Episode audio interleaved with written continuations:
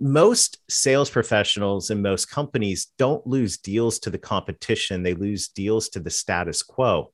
And if there's no trust, there's not enough momentum to get past the status quo.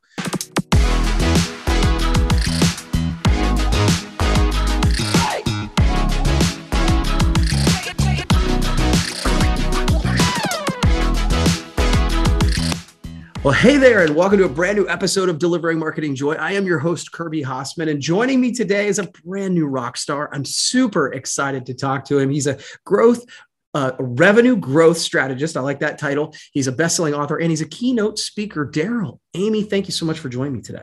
Kirby, it's great to be here. This is going to be fun. it is. It is. So, you know, I did a little bit of stalking on you before we got the chance to, to sit down and chat. And so, one of the things I know about you, if you, you're a person who's created a, a business around mission and purpose, and I love that. So, why do you think it's important to have like a higher calling when it comes to business? Well, for the main reason is business is hard. let's be, I mean, let's not sugarcoat this. There are there are moments. Business is wonderful. I, I absolutely enjoy um, business, enjoy sales, enjoy marketing, enjoy getting those aligned to accelerate growth. All of that's it is. There's some fun moments, but it has its moments. Business is hard. In order to be successful, you're going to have to work hard. You're going to have to deal with some things that are hard and uncomfortable. And I think the only way to truly, I mean, you can be motivated by money, fame, fortune, all of that. Yeah. But look, the research says at some point you're getting, you know, there's only so much of that that's going to make you uh, fulfilled. Mm-hmm. Really, the reality is, I think there's the the real thing is what's your purpose. And and I I've I sit on the board of a couple nonprofits, and let me just bottom line it. There's lots of wonderful, great donors, and we appreciate every one of them. But when it comes to the type of uh, people that can write the checks with commas in them. They're business owners, right? right. business owners that are saying, I want to be purpose driven, purpose focused in my business. And I get fired up about that because when I see someone who is purpose uh, driven, purpose focused in their business, they know their why, they have a mission and a real meaning behind it, hopefully making the world a better place while also providing great jobs. Yeah. Then they can get fired up about coming to business uh, to work in the morning and yeah. doing, you know, even the drudgery parts of business yeah. because they know it's aiming at something important. Yeah. You know, it's funny. I, I, saw, I think it was Bert Jacobs. Him and his brother founded Life is Good. And it was one of the mm-hmm. early conferences I went to.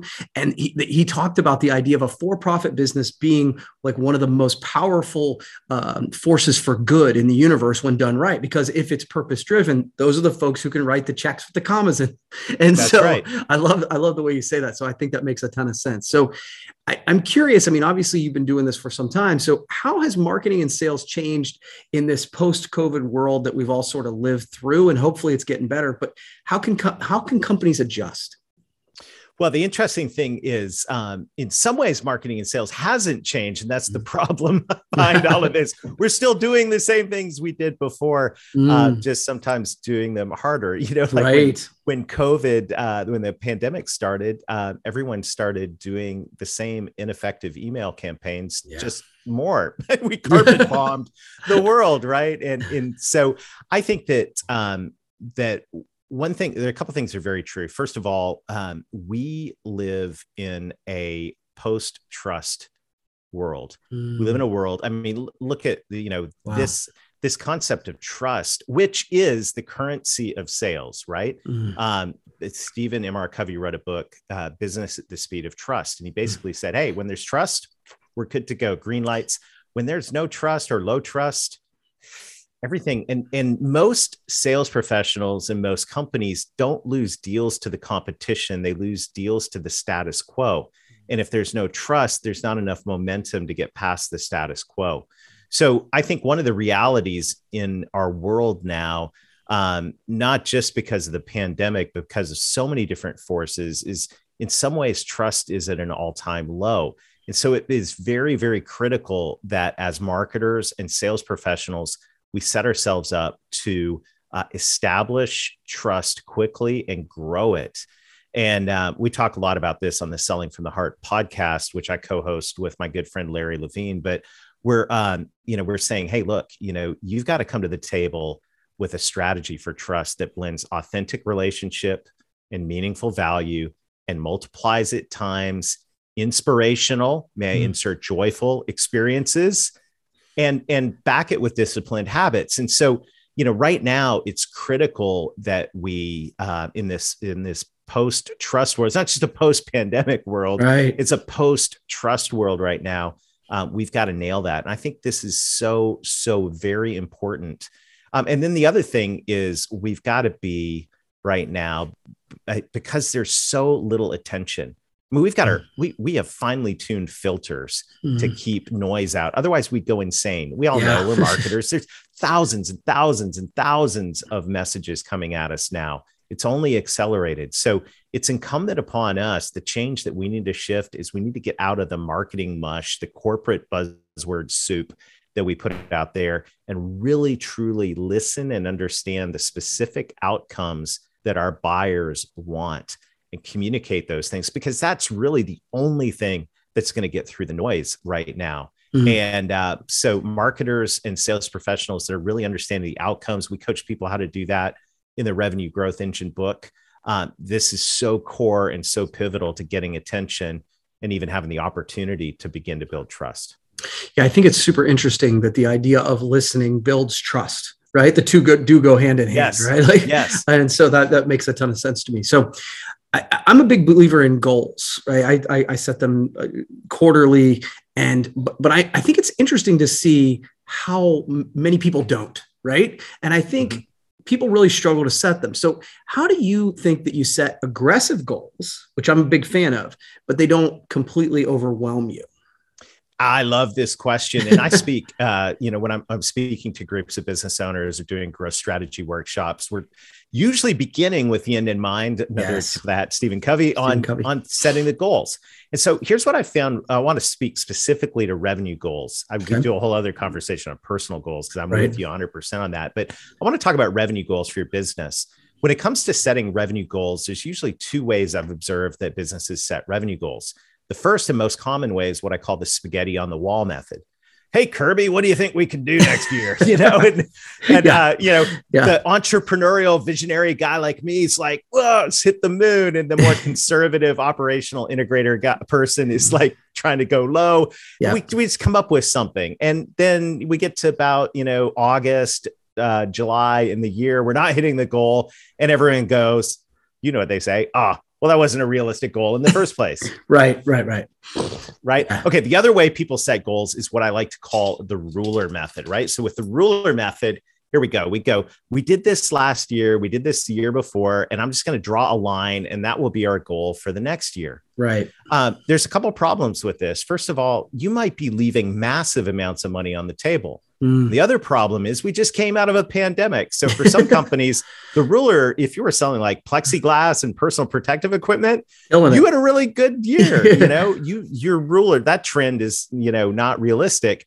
If you had a, you know, if if you had a, a rough time during the pandemic, and I don't want to make fun of that at all, because some businesses didn't even survive. Right. Um, in that case, the trend is not your friend. We got to grow. So here's how I coach people to set goals: ditch the spaghetti on the wall, get rid of the ruler and drill down to the two things that drive growth in any business. There's only two sources of revenue net new and cross sell. Net new is, you know, how many new customers or clients are we bringing on board? Um, number two, what is our revenue per customer? How effective are we at cross selling more products and services to our existing clients. And so if you think about that, now we come down to the two most important numbers that every business owner should know is yep. number one, how many customers do I have? Right? How many active yeah. customers do I have? It's going to be a little different for every business type, but you got to come up with some baseline. Um, because, and then the second qu- number you need to know is what's my revenue per customer, which is just mm-hmm. simply your total revenue divided by that first number. Now we can set some goals. Now we can go in the room Kirby with the team and we can say, okay, we've got a thousand customers right now. If we have the right sales and marketing playbooks in place and we've got everything aligned and you know got our growth engine humming, how what can we grow that to? Hmm. You know, I think we could grow that to 1200. Okay, great. Now, our revenue per customer is $10,000 per year.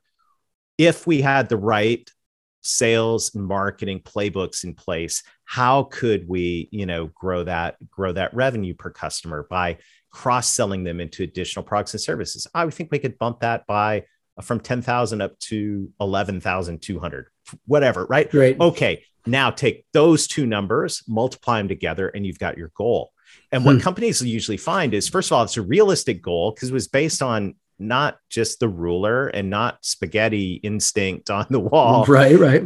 It was based on some actual numbers and some actual commitments to net new growth and revenue per client growth. And usually you'll find that number is actually a little bit kind of aggressive, like it feels good. Yeah. It's bigger than the ruler usually because when you get net new and cross sell going at the same time, you start to drive exponential growth wow. and not linear growth. And the ruler, my friends, is linear growth and I like to see the hockey stick. I love it. I love it. This is really good, Darrell. So obviously you've got your book, Revenue Growth Engine. So where can people find you? Where can people find the book? You'd mentioned your podcast. Talk to us a little bit about that. Yeah, well, uh, uh we've got all kinds of free resources. I'm passionate about helping generous leaders grow revenue so they can make an impact. And if you text the word revenue to 21,000, that's revenue to 21,000. Not only will you get immediate access to our free revenue growth toolkit, You'll also uh, on there, you can get a copy of the book. I'll sign one, put it in the mail to you if you'll pay shipping and handling. And that's a whole treasure trove of ideas on how to grow your business and build a revenue growth engine. That's cool. Darrell, thank you so much. This has been, we've covered a lot of ground in a short period of time, and I really appreciate it. We'll have to do it again sometime. Okay. Awesome, Kirby. Love what you're doing here. Thanks, man. Well, that's going to wrap up this edition of Delivering Marketing Joy. We'll see you next time.